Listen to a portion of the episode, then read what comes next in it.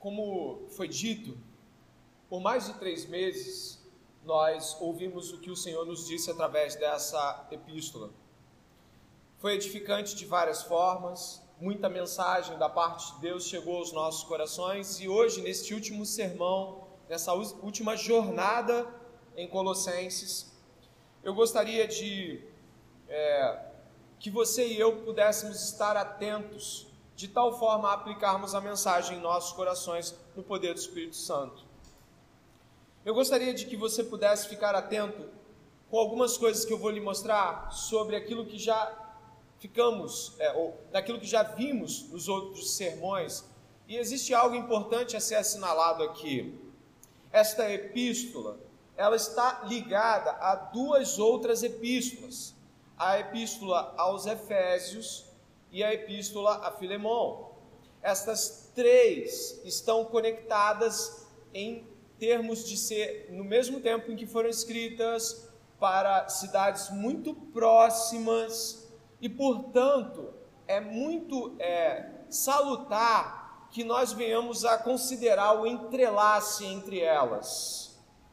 Eu gostaria de trazer um breve comentário sobre isso antes de entrar na mensagem, no corpo principal da mensagem, para que você possa entender que as cidades aqui citadas como Hierápolis, como Laodiceia, Éfeso, Colossos, eram cidades razoavelmente próximas, ok? Estas cidades eram próximas. Como você também pode ver ali no verso de número 15, 16 e 17, Paulo está solicitando de que esta epístola, após ser lida em Colossos seja também lida em Laodiceia. Você observou isso? Esta catolicidade, ou seja, esta troca saudável entre as igrejas era comum nos tempos de Paulo, onde as cartas elas circulavam entre as igrejas e recebiam inclusive cópias, das quais estamos aqui hoje sendo favorecidos. Há uma permanência desse trabalho que os irmãos fizeram. Também eu gostaria de salientar de que algumas especulações, elas são até possíveis, mas às vezes elas são desnecessárias. Em que sentido? É, Para onde foi a carta que veio de Laodiceia? Não é isso que você leu aí? Aquela que vier de Laodiceia seja lida também em Colossos. Dá uma olhada, por favor, no verso de número 16, parte B, onde diz: E vocês leiam também a carta que vier de Laodiceia é muito importante salientar de que essa carta nunca foi encontrada. Todavia, a carta não é de Laodiceia. O texto em grego concorda com as nossas traduções quando diz que a carta que vier de Laodiceia. Essa carta pode ser a carta aos Efésios, por motivos muito simples. Por exemplo, o término do capítulo 4, verso 7, né? O capítulo 4 já é um término de carta, mas olha o verso 7, Quanto à minha situação, Tíquico, irmão amado, fiel ministro e conservo no Senhor, lhes dará todas as informações. Você marca a sua Bíblia, por favor, como eu vou fazer aqui mesmo, nessa epístola, e caminha um pouquinho para trás e vai até a epístola aos Efésios, né? a carta, a amada carta aos Efésios. Eu gostaria que você observasse o verso de número 21, por favor, do último capítulo de Efésios.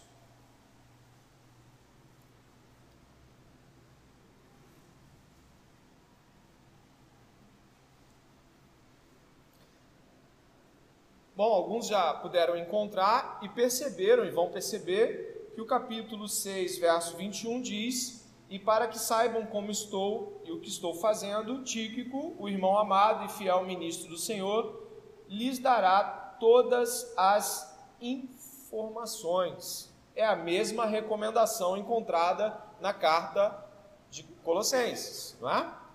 Ah, não são poucos os comentaristas que argumentam de que a carta que veio de Laodiceia é a carta de Éfeso, ou a carta aos Efésios. Há uma possibilidade não pequena de que estejamos falando da mesma carta.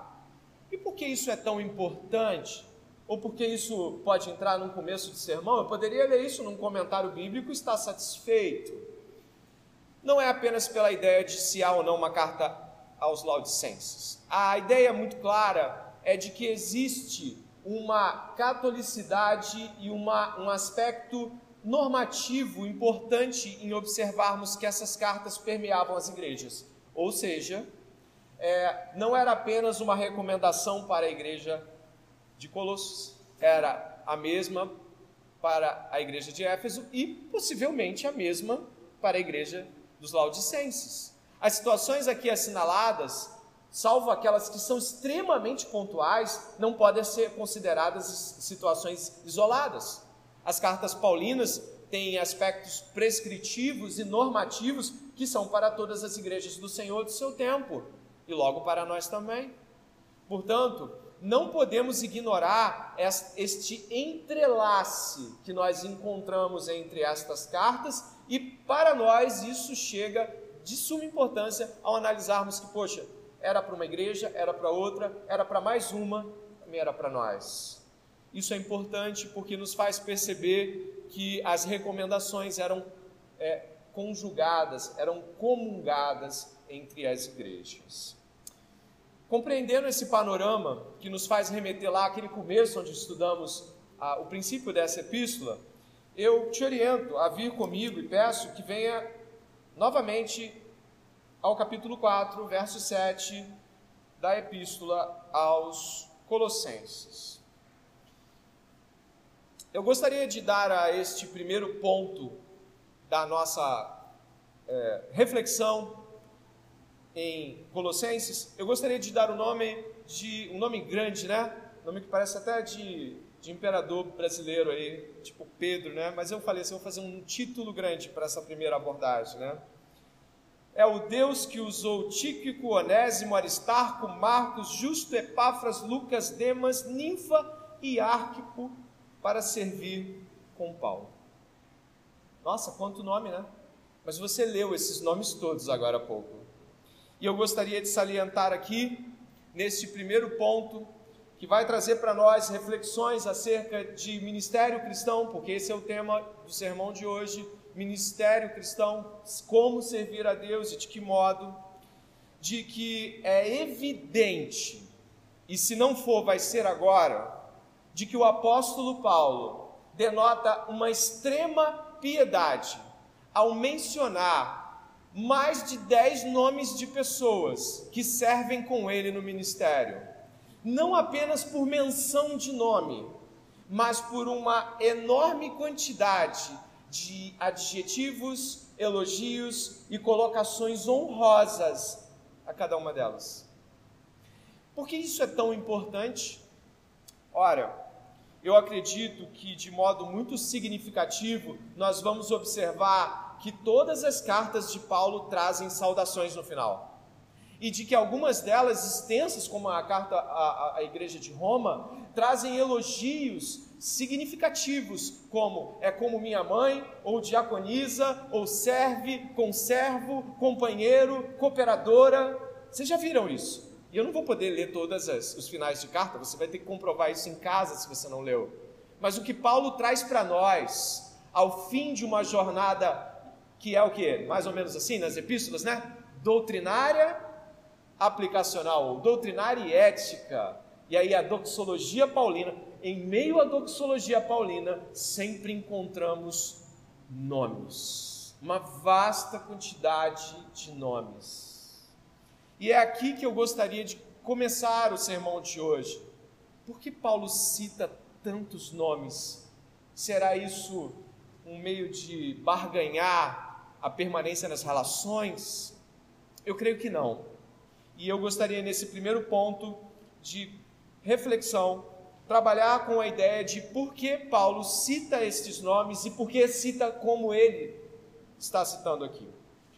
Se você observar, verso 7, o verso 9, o verso 10, o 11, o 12, o 13 e o 14, também o 15, são nome, citação adjetivo elogioso ou honra. E a gente não pode perder de vista o que Paulo faz com cada uma dessas linhas. Então, o primeiro ponto aqui, dentro desse aspecto primeiro do sermão, é o que ele diz? O que ele está querendo dizer? Repare o verso 7. Quanto à minha situação, Tíquico irmão amado, fiel ministro e conservo no Senhor, lhes dará todas as informações. Primeira afirmação de Paulo, ele traz aqui a Tíquico uma posição de conservo, ou seja, servo com ele, servo como ele. Os elogios de Paulo aqui, públicos, por sinal, elogios públicos, exaltam a igualdade no serviço ao Senhor desse irmão querido. Fazem aqui menção a fiel ministro, conservo no Senhor e irmão amado. Ele faz uma tripla consideração, uma tríade de considerações. Ele vai falar irmão amado, significa que ele vai se incluir dentro dessa relação com Tíquico. Ele vai dizer fiel ministro, ele vai elogiar o serviço de Tíquico. E depois vai dizer conservo no Senhor, vai conectá-lo a Jesus Cristo. Paulo dá respeito e igualdade pública a alguém que trabalha com ele no ministério cristão. Mas não para por aqui. Se você ler o verso 9, vai ver também que ele cita Onésimo. E como ele chama Onésimo? De fiel e amado irmão. Ele exalta a fidelidade de Onésimo. E se é, e é bem possível que seja, aquele Onésimo, o escravo da carta a Filemão, você deve lembrar dele. O escravo que fugiu, quebrando o seu pacto de fidelidade. Agora ele é o fiel Onésimo. Sabe, Paulo exalta as pessoas por percepções de qualidades ou virtudes que são importantes de serem identificadas nos cristãos. Fiel, e amado, ou uma palavra completamente intercambiável aqui que serviria muito bem por tradução: amável. Ou seja, digno de amor, ou aquele que é, é possível de ser amado, no sentido de que coloca ele numa posição de alguém com qual o amor se relaciona. Sim, o escravo fujão que deu prejuízo ao seu senhor e se converteu na cadeia é fiel e amado. Repare como Paulo resgata as pessoas na sua fala. Ele, ele, ele faz parte daquilo que ele mesmo já pregou em Coríntios, que é o ministério da reconciliação. Ele está trazendo para a igreja e para Cristo o tempo todo. Se tem uma coisa que eu gostaria de ressaltar já nesse primeiro ponto, onde os nomes Paulo e esses significados todos vão ficar diante de nós, é que nós temos um importante ministério diante da igreja do Senhor que é não somente não falar mal das pessoas, mas resgatá-las para o bem. Hoje, duas irmãs queridas estavam conversando, eu entrei no meio das conversas dela e a gente acabou falando sobre isso, sobre fofoca. A gente estava discutindo sobre como isso flui com uma rapidez, na é verdade, a gente, quando vai ver, já falou. Por que, que falou? Não sabe por que falou. Não tem motivo de falar, mas falou. Qual era o sentido de comunicar a falha, o erro, o constrangimento, a limitação de alguém? Nenhum. Qual era o motivo? Nenhum. Por que falou então? Isso não faz parte do ministério cristão. Na verdade, isso é o ministério do diabo, que entra entre as fileiras e semeia discórdia. O ministério cristão vai ficar cada vez mais evidente aqui, através da fala de Paulo, é o ministério da reconciliação. O infiel que não era digno de amor, talvez, nesse sentido, humanamente olhando, é resgatado como fiel e amável. Não paro por aí. No verso de número 10, Paulo expressa por Aristarco e também por Marcos, que estão com ele, pode ser que estejam presos, mas pode ser que estejam com ele na prisão o texto não vai ficar, não vai deixar claro este ponto. A tradução preso comigo não necessariamente expressa a totalidade. Pode ser que eles estejam presos com ele, mas estejam com ele na cadeia, como o próprio Onésimo, que foi convertido na cadeia, mas não estava aparentemente não estava preso, a ponto de ser enviado de volta. Então o que está acontecendo aqui? Eu diria para você Paulo está expressando com Aristarco, observe o texto aí no verso de número 10, não deixe de olhar o texto, é sobre as escrituras que nós estamos é, retirando todas essas preciosas palavras. Aristarco está preso comigo, manda saudações. Paulo enfatiza nas três cartas que eu citei de que ele é prisioneiro de Cristo, não é isso? Mas ele faz questão de dizer que ele não é o único prisioneiro de Cristo. Ele não é aquele que ficou num estandarte isolado de sofrimento por Jesus, outros são. Ele chama na última epístola que ele escreve ao seu amado Timóteo, ele chama Timóteo para sofrer com ele. Ele chama Timóteo, elogia, olha, olha o Epafrodito, Timóteo. Ele ficou, vem também. Vem sofrer comigo. Paulo convida as algemas e exalta aqueles que são companheiros de batalha, como Aristarco.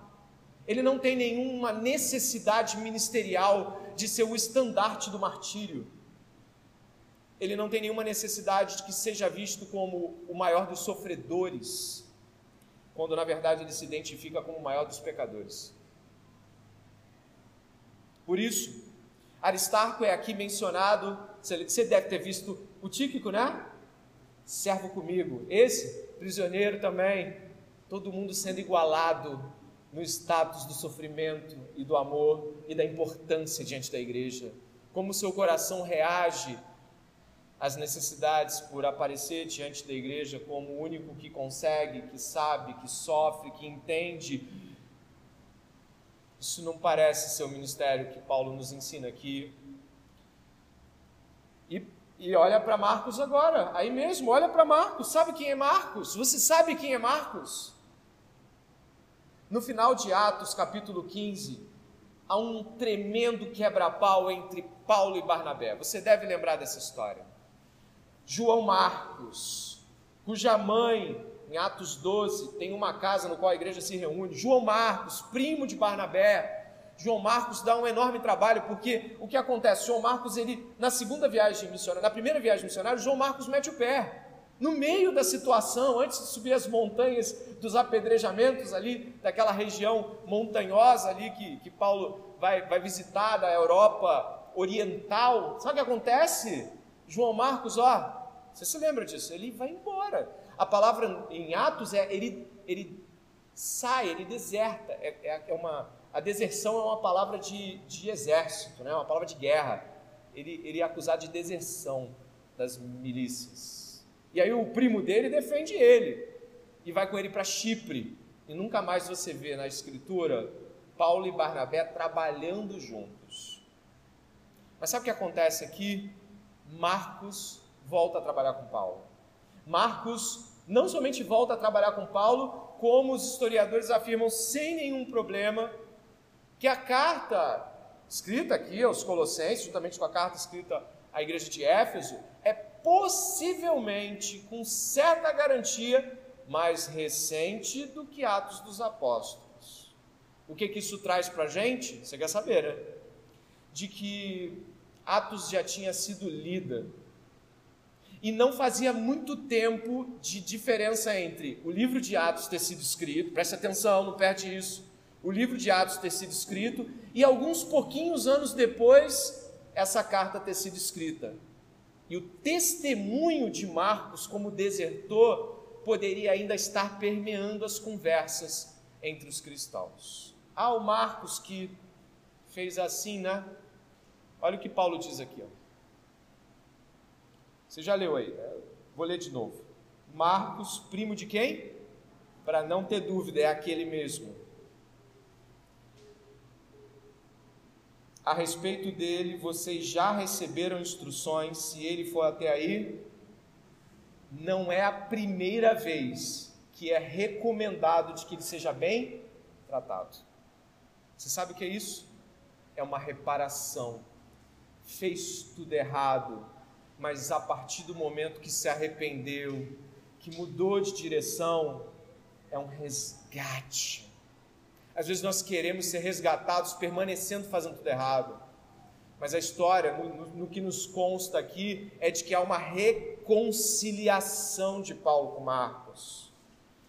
Paulo está preocupado de que Marcos seja recebido condignamente seja recebido tal como um cristão deve ser recebido, um cooperador como ele, nas algemas com ele. Se num momento Marcos desertou, agora Marcos está lá na cadeia.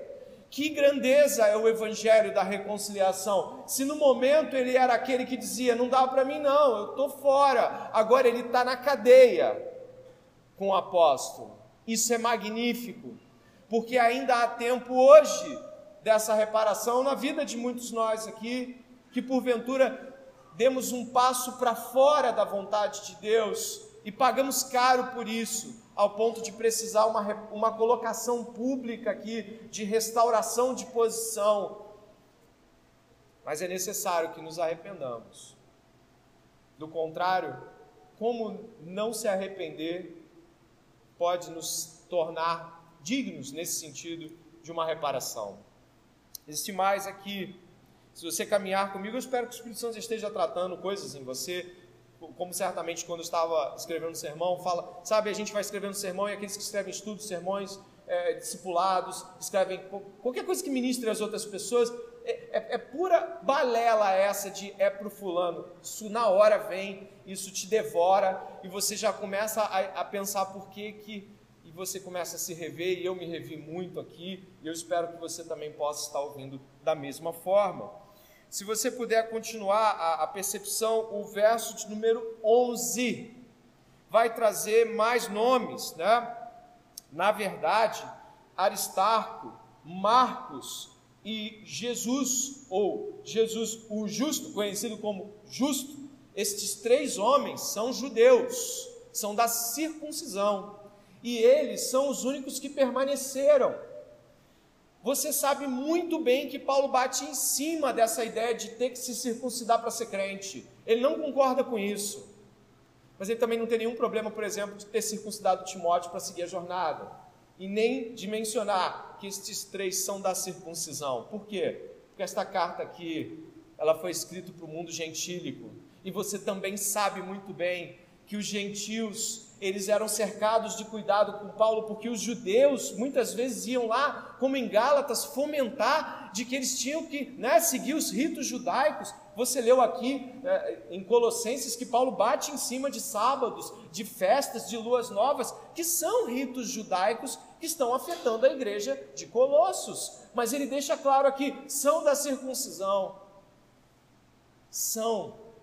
Isso não traz para eles nada negativo mencioná-los como da circuncisão, igual as coisas.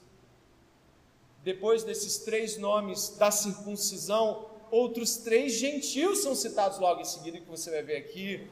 Portanto, o fato de nós, muitas vezes, é, desconsiderarmos determinadas posições de algumas pessoas, ensinos ou coisas desse tipo, ou acharmos que determinadas coisas não estão no lugar, quando encontramos pessoas que estão no lugar certo, falando a coisa certa, independente do arraial a qual ela pertence, devem ser colocadas diante de Deus em Cristo, tais como são, como cooperadores do Evangelho.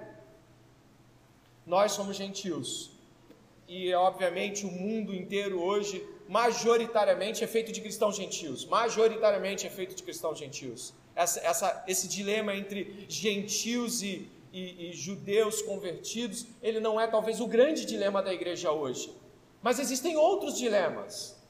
É uma igreja pentecostal, é uma igreja presbiteriana, é uma igreja congregacional, é uma igreja de comunidade tal. E nós podemos já pressupor, não é isso? Pela mente, eu sou reformado, que ali todo mundo já não entende, está todo mundo adorando em vão, ninguém sabe o que está adorando. São pressuposições que alguém vivendo em gueto pode ter. Paulo diz um pouco antes na sua carta, no capítulo anterior, que Cristo é tudo em todos. E aqui os da circuncisão são honrados. Mais à frente, versos 12 e 13 Paulo exalta Epáfras.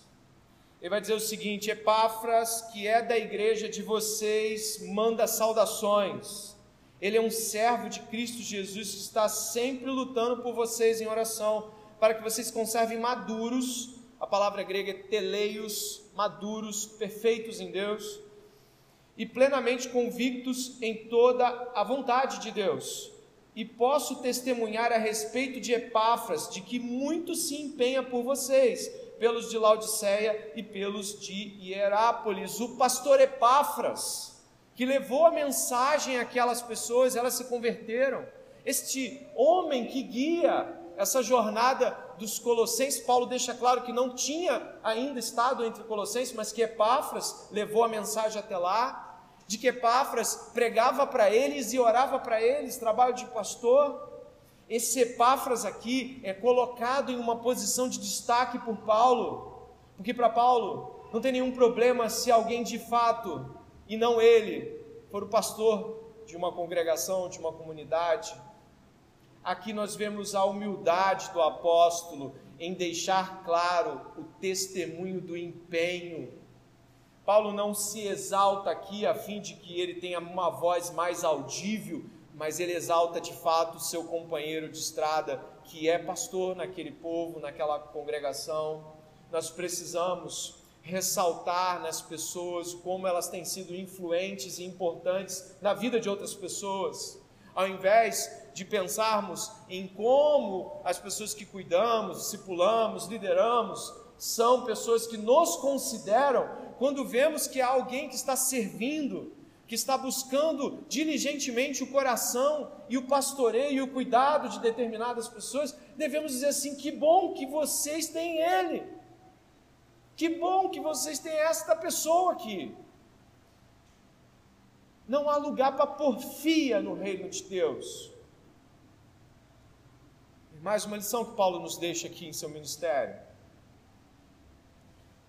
Mais à frente, verso de número 14, é citado Lucas, mais um gentil Lucas, Epáfras, agora Lucas, o médico amado, e também Demas mandam saudações. Você sabe que Demas vai desencaminhar depois. E quanto a isso, não tenho nada a dizer nesta epístola. Mas Lucas, o médico amado, esse Lucas a qual se atribui e com precisão o Evangelho de Lucas, Atos dos Apóstolos. Esse médico, ele é para Paulo um grande, é, um, não digo um filho na fé, porque eu não quero colocar palavras na boca de Paulo, mas ele é um grande cooperador paulino. Ele está sempre nessas últimas circunstâncias para lá, depois, depois, depois que Paulo passa a Macedônia, em vez de você encontrar, eles foram você vai encontrar nós fomos. É assim que você encontra em Atos. Depois de passar para Macedônia, aparece o Lucas e depois ele não desaparece mais. Ele é amado. Talvez ele não pudesse ser ressaltado por nenhuma habilidade de ensino. Talvez ele não pudesse ser percebido por nenhuma característica comum às coisas que nós encontramos na igreja. Mas Paulo ressalta a sua profissão e ressalta o seu coração por Lucas. Ele ressalta aquilo que ele tem por ele ama Lucas. Ele mostra a, como Lucas é precioso e mostra que ele é o médico. As profissões não são vistas por Deus como mera, mero apêndice nas categorias de serviço. Na verdade, as profissões são lugares onde Deus usa-nos para servir de acordo com aquilo que Ele nos deu e certamente, com tantas chicotadas, não duvido que Lucas tenha sido um grande curador das costas de Paulo. Por isso, irmãos, que hoje aqui talvez jamais venham a pleitear pelo ministério pastoral, diaconal, ensino, ou coisas que comumente encontramos na igreja, ainda assim possa, pode ser, ter certeza, você pode ser um grande ajudador de pastores, de lideranças, servindo do modo como Deus te chamou para servir. Que hoje você tenha essa alegria no Senhor de fazer com que a sua profissão seja uma profissão para o Senhor. E que hoje possamos ter essa certeza em nossos corações também. E por fim, eu gostaria que você pudesse ver que, embora nós não tenhamos nela uma pastora, porque o ministério pastoral ele é dado aos homens, a vocação pastoral é dada aos homens na igreja, cremos dessa forma, e não, não entro agora em aspectos doutrinários que vão fugir às características do sermão. Aqui uma irmã é exaltada, colocada em uma posição de destaque porque recebe igreja em sua casa em Laodiceia. Ninfa, ela é colocada aqui como alguém que recebe, que abra a casa dela para que uma igreja possa estar lá. Que coisa magnífica! Abrir as portas para uma igreja, receber as pessoas uma, duas, três, quatro vezes por semana, sabe-se lá quantos cultos, sabe-se lá quantas comunhões eram feitas na casa de Ninfa. Sabe o que acontece aqui? Paulo ele, ele dignifica a hospitalidade como serviço. Nós estamos então, talvez extremamente confrontados com uma ampla gama de serviço prestado a Deus, onde Paulo sequer se menciona. Isso é louvável da parte do apóstolo em louvor a Deus, mas isso, e aí eu passo ainda nesse primeiro ponto, que é talvez o ponto mais largo desse sermão, isso não é algo que ele fez porque Colossos deu espaço para ele fazer. Não! Preste bem atenção, não! Paulo não está sendo aleatório em suas afirmações aqui. Ele não está criando, é, ele não está criando laços elogiosos, afetivos, né, controlando as pessoas por meio de elogios. Não! Se você puder olhar, eu coloquei Romanos capítulo 12, acredito que esteja aqui diante de nós, Isabela, Romanos capítulo 12. E em Romanos capítulo 12, nós encontramos um texto que Paulo escreve, o texto de Romanos é anterior a este que nós lemos de Colossos, tudo bem? A carta não é do mesmo período, a carta é anterior. Então, se nós vimos o que ele fez, agora eu vou te dizer o que ele pensa sobre o que ele fez. Porque isso é muito importante. Ele não agiu segundo um padrão local, ele agiu segundo doutrina. Ele agiu intencionalmente segundo o que ele ensina e crê. Como você sabe, a carta aos Romanos é uma carta que antecede a chegada de Paulo a Roma. Ela não é uma carta que está em um movimento corretivo, mas ela é uma carta que antes de Paulo chegar ele envia. Antes que ele pudesse ir, a carta chega. Então, a carta de Paulo é uma exposição de como ele pensa doutrina. Tá claro isso para todo mundo? Então, quando nós olhamos Romanos capítulo 12, do 3 ao 10, nós encontramos o seguinte: pela, porque pela graça que me foi dada, digo a cada um de vocês, você pode ler esse pedacinho até a palavra convém,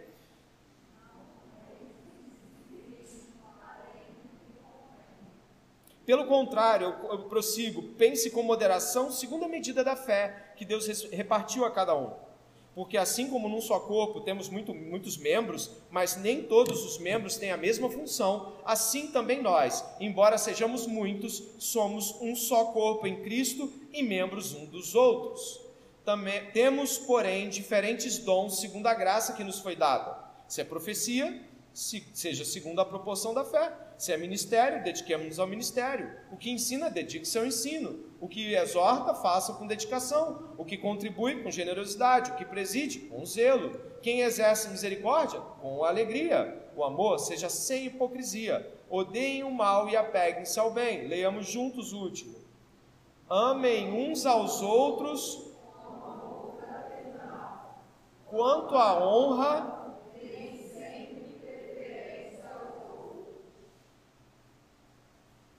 Consegue encontrar algo?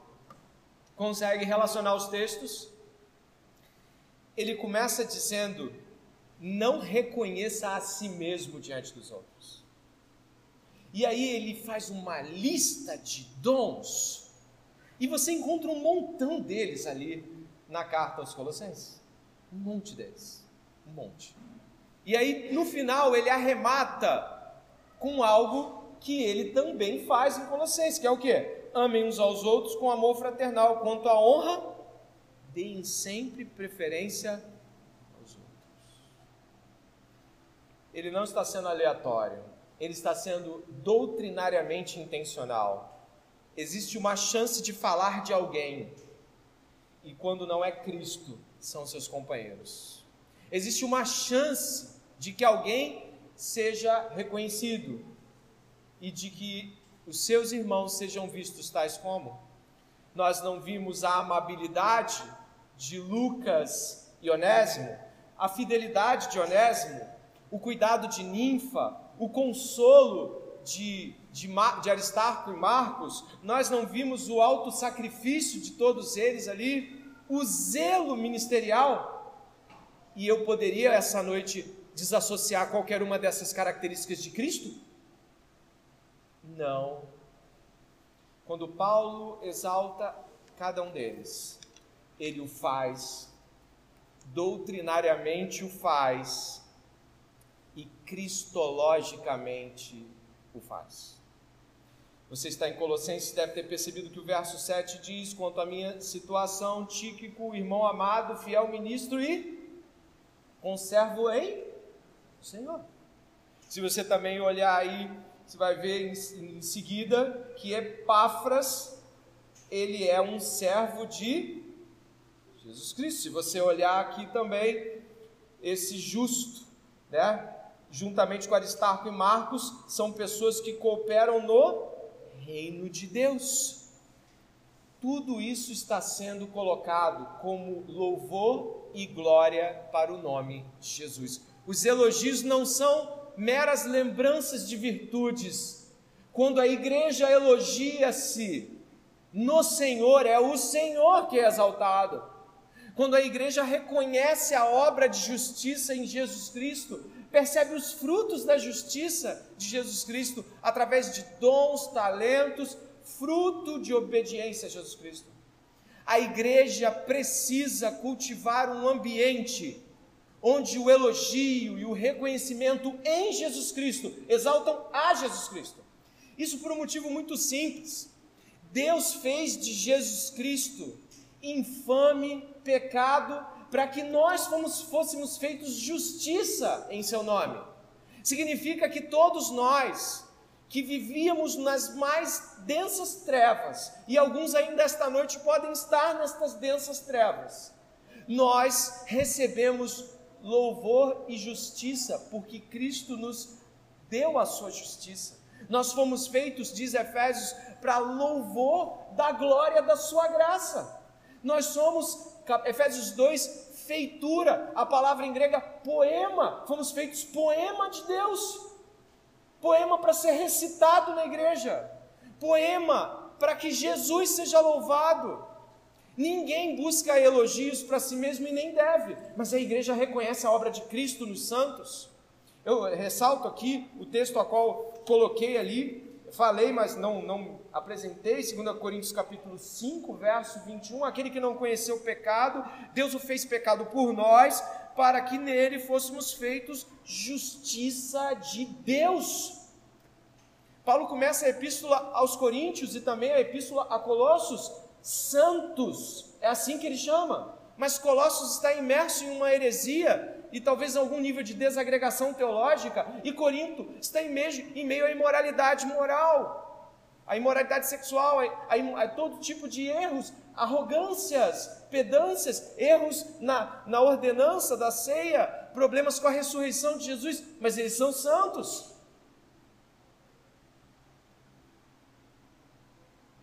Isso deve nos trazer algumas considerações finais para essa parte. Sabe qual?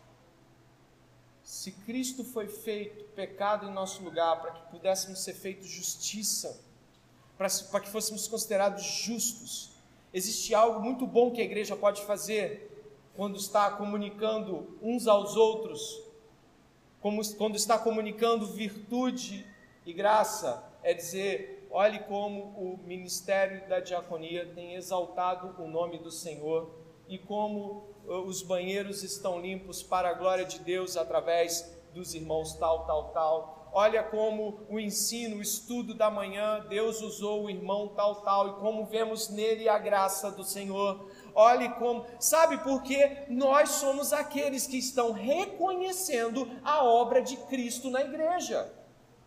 E quando crentes maldizem quando crentes não reconhecem, porque tem a maledicência e tem também a ausência de reconhecimento. Obviamente, talvez porque você ou eu desejássemos tal reconhecimento.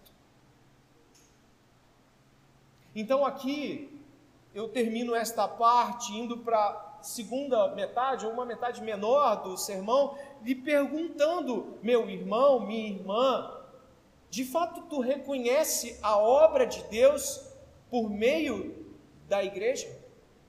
Será que você e eu estamos mais preocupados em pegar as pessoas na curva de suas falhas? E pode ter certeza, qualquer um que olhe para nós vai encontrá-las com um pouquinho mais de proximidade ou não, não? Existe um lugar para o pecado ser tratado. Existe um lugar para que o pecado seja curado. Mas Paulo, na publicidade, coloca os irmãos como instrumentos de Deus. Ele não exalta a si mesmo. Ele não reconhece a própria justiça porque ele mesmo reconhece que não tem nenhuma. O maior dos pecadores porque perseguiu a igreja, é assim que ele se coloca. Insisto, insisto, como temos falado uns dos outros, insisto esta noite, como temos dado testemunha uns dos outros. Quando você se senta com alguém para falar sobre o que sai da tua boca, o que sai da minha boca. Precisamos essa noite reconhecer pecado diante de Deus e recuar dele e buscar, assim como nosso irmão Paulo, de que a honra de Cristo seja colocada publicamente diante de outros a partir dos nossos lábios. Para muitas pessoas vai ser uma grande estreia no respeito e reconhecimento de outros, porque nós tensionamos o nosso próprio respeito e reconhecimento, justiça. Mas é exigido de cada crente aqui que reconheça sua limitação, seus pecados e a obra de Deus em Cristo Jesus, no poder do Espírito Santo na vida de outras pessoas. E você já pode se perceber essa noite se é alguém está ávido por exaltar a obra de Deus, ou por sempre trazer uma mancha à história de todos que sentam, falam e andam com você. Eu gostaria que você pudesse continuar comigo, tendo certeza de que Deus já está falando conosco e já falou muito conosco, mas eu gostaria que você pudesse continuar, porque o texto agora é um pouco menor, mas também muito importante. Eu gostaria que você pudesse observar aí o texto dos versos 17 e 18, que vão nos conferir duas outras porções de compreensão. O verso 17 diz: E digam a Arquipo, atente para o ministério que você recebeu no Senhor, cumprindo bem a sua tarefa. Neste momento tão importante, Paulo, nas últimas linhas aqui, ele vai trazer um alerta que, pelo contrário, não tem nada de correção a Arquipo. Ele não está sendo corrigido, ok? Ele não está sendo corrigido. Ele está pedindo para que ele fique atento. Ou seja, para que aquilo que foi dado a ele seja cumprido cabalmente. O reformador John Knox, né?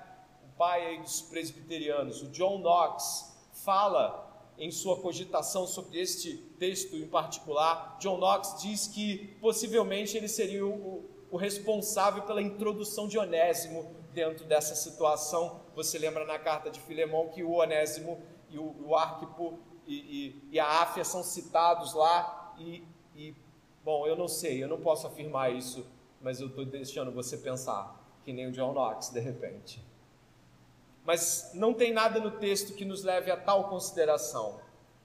Mas certo é de que Arquipo deveria cumprir cabalmente determinada ação que foi dada a ele. E essa palavra em público às vezes pode incomodar algumas pessoas. Porque se ela não é correção, e de fato não é correção, ele está dizendo você não fez, agora faça, ela é cobrança ela é uma cobrança de que ele tenha a atitude claramente definida para o seu ministério diante de todos. Ele sabe o que deve fazer e é bom que ele faça. Nós tememos ser cobrados e devemos muitas vezes refletir sobre como lidamos com cobranças. Alguns de nós podem ter problemas sérios com cobranças. Imagine pública como essa. Mas do mesmo jeito que Paulo consegue elogiar ele consegue cobrar posições, como por exemplo a posição que Filemão deveria ter diante das situações que envolviam Onésimo. Certo estou da sua obediência, Não é isso que ele está falando? Olha, eu estou certo de que você vai obedecer a essa recomendação que eu estou lhe dando.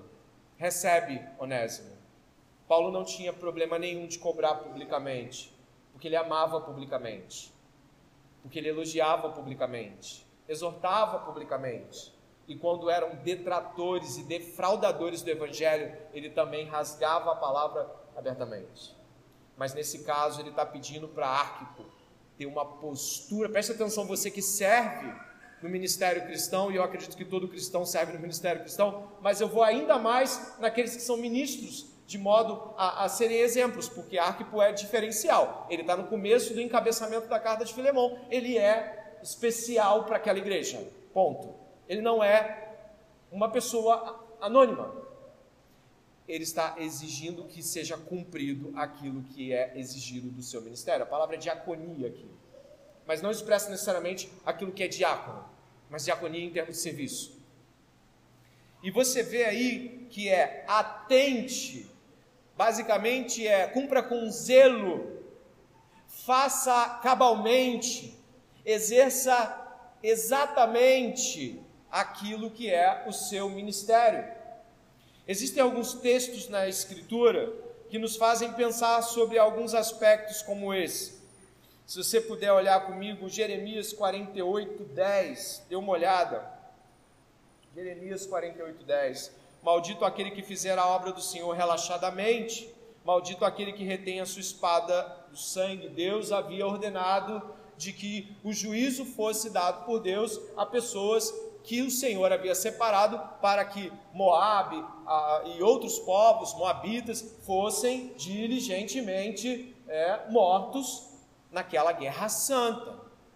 E não entrando demais aqui no texto, a ideia de fazer relaxadamente, ela é tão contrastante com Jesus, porque o zelo pela casa o consumiu, diz o salmista e replicou o evangelista. O zelo a preocupação mínima de cada detalhe, a preocupação de cada meandro do ministério. Será que nós, quando prestamos serviço a Deus em termos de liderança, e aqueles que fazem algo para o Senhor, têm essa preocupação de ser zelosos e não negligentes? Se fazemos para Deus é até estranho pensar que nossa preocupação é que isso esteja bem aos olhos apenas dos homens. Eu peço a você que, que possa pensar, por exemplo, como em 1 Coríntios, a Isabela pode colocar, 16, 14, 16.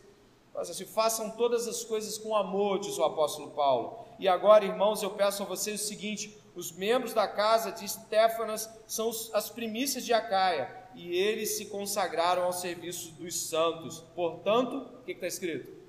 Sujeitem-se a pessoas como eles, bem como a todo que é cooperador e obreiro. Olha como Paulo coloca as coisas. Está falando assim: ó, eles servem a Deus, respeitem, sujeitem-se a pessoas que tão zelosamente fazem a obra como eles. E aqui a coisa vai para dois lados primeiro de mim e de você como obreiros. Como é que a gente lida em servir a Deus? Quando dá, quando pode, cobrindo as coisas com serviços mal feitos. E segundo aqueles que eu ou você podem ser qualquer um de nós aqui que vem quão zelosamente pessoas prestam serviço a Deus e como nós devemos respeitá-las por isso, como devemos é, de fato, honrar o serviço zeloso dessas pessoas, nos sujeitando àquilo que elas precisam para continuar o ministério cristão. Aqui você encontra na palavra de Deus o zelo no fazer e o respeito por quem se consagra para isso. A preocupação de fazer direito, mas também a preocupação de estar agindo de modo a cooperar com aqueles que fazem da mesma forma. Se existe algo terrível, é quando pessoas estão fazendo o ministério cristão de modo honroso, de modo é, doador, de modo entregue, e existem pessoas que não estão nem cooperando e mais ainda até falando mal, até destruindo, até trazendo corrosão, até tentando achar os, os mínimos probleminhas para que, olha, não é tão bom assim. A gente tem que ficar atento ao nosso coração podemos querer destruir a obra de Deus sem perceber, só para que nosso nome seja lembrado. E por último, concluindo essa carta, Paulo vai no verso de número 18 e diz assim: a saudação é de próprio punho. Ou seja, naquele momento ele estava ditando para alguém escrever, mas aqui ele pega a pena e assina com a sua própria mão e devolve para aquele que estava fazendo é, a inscrição do que ele estava ditando. Aí ele fala: ó, a saudação é de próprio punho, Paulo, lembrem-se das minhas algemas. A esteja com vocês. Pode ser que você imagine, e não vejo nenhum problema, existe chance de você estar pensando sobre isso, de que Paulo está falando: olha o meu estado, olha até que ponto eu cheguei por Jesus, eu sou um encarcerado dele, eu sou um prisioneiro dele. Não há nenhum problema de você uh, pensar que Paulo está mostrando as algemas como um sinal de apostolado, de entrega a Jesus. É até razoável. Mas o que nós encontramos nas epístolas paulinas, Colossenses, Coríntios e outras epístolas, quando ele pede para ser lembrado, ele está falando de oração. Dentre tantos exemplos, eu escolhi um de Filipenses, acho que coloquei aqui, talvez, né? Onde ele diz: Dou graças ao meu Deus todas as vezes, todas as vezes que me lembro de vós, fazendo sempre com alegria oração por vós em todas as minhas súplicas, pela vossa cooperação no Evangelho, desde o primeiro dia até agora. Eu não sei qual é o lugar que a oração ocupa na sua vida em termos de sustentar ministérios. O mesmo pedido feito aqui é feito no final de, de, de Filemão também. Lembrar de Paulo na oração. Sabe o que significa se, se lembrar de alguém? Não é uma mera menção de Deus, eu lembro que a pessoa existe. Ele falou que Epáfras batalha pelos de Colossos, como? Você lembra? Como é que o Epáfras batalha? Pode falar, como? Orando. Você ora por aqueles que te lideram? Você costuma orar por aqueles que cuidam de você? Porque nós temos uma língua afiada para as críticas mas aqueles que lideram precisam de oração. E eu não estou fazendo uma correção à igreja, mas uma exortação e um encorajamento à oração. Nós precisamos orar por aqueles que estão em condição de confronto iminente por conta do Evangelho.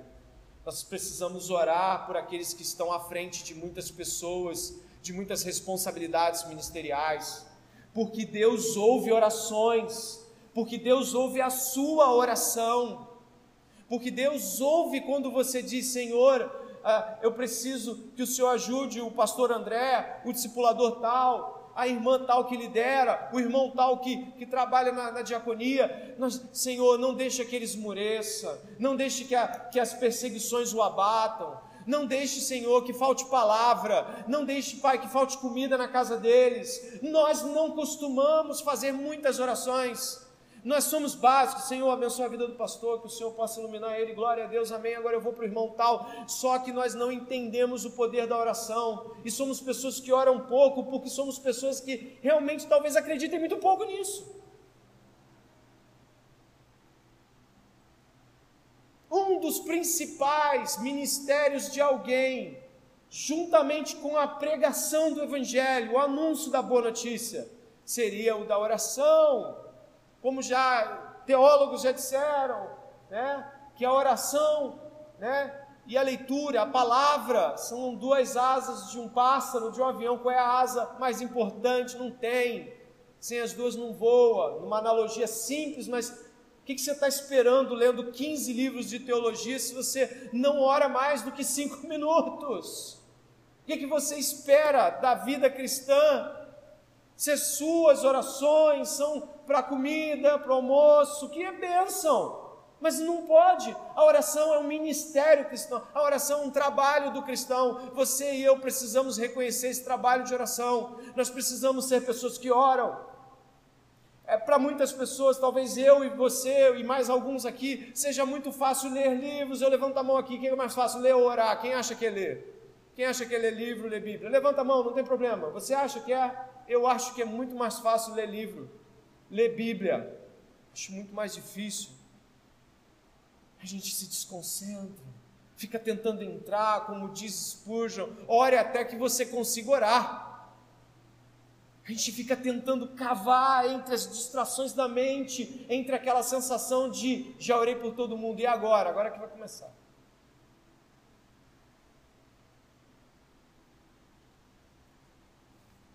Cristãos não devem reclamar da vida, nem de nada, nem de ninguém. Cristãos não reclamam, eles dão graças.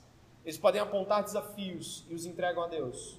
Eles podem apontar problemas e procuram soluções. Mas gastamos muito tempo debruçados em nossos problemas e até reclamando das coisas que acontecem na igreja, por exemplo. E quanto tempo é gasto com oração? É uma pergunta que não pode deixar de martelar eu e você.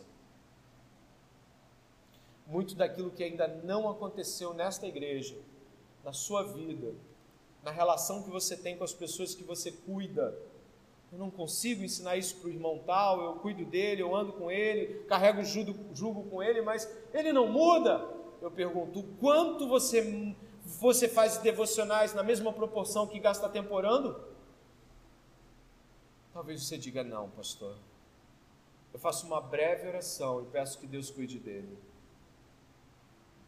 Quanto tempo você gasta triste porque as coisas não mudam? Aqui, como você leu, Paulo dá graças. Em Colossenses, ele deseja graças. É o final da carta. A graça esteja com vocês. Graça, favor especial e merecido de Deus para com a raça, para com tudo, para com os homens, os bichos, as plantas, mas especialmente com os eleitos. Sabe? Paulo recebeu uma resposta de Deus que deve ter lhe valido para a vida, não é? Senhor, está doendo, está doendo, está doendo, está doendo, tira de mim, tira isso de mim, eu não estou, não está bom, está doendo, não é assim? 2 Coríntios capítulo 12. E o espinho saiu? Não.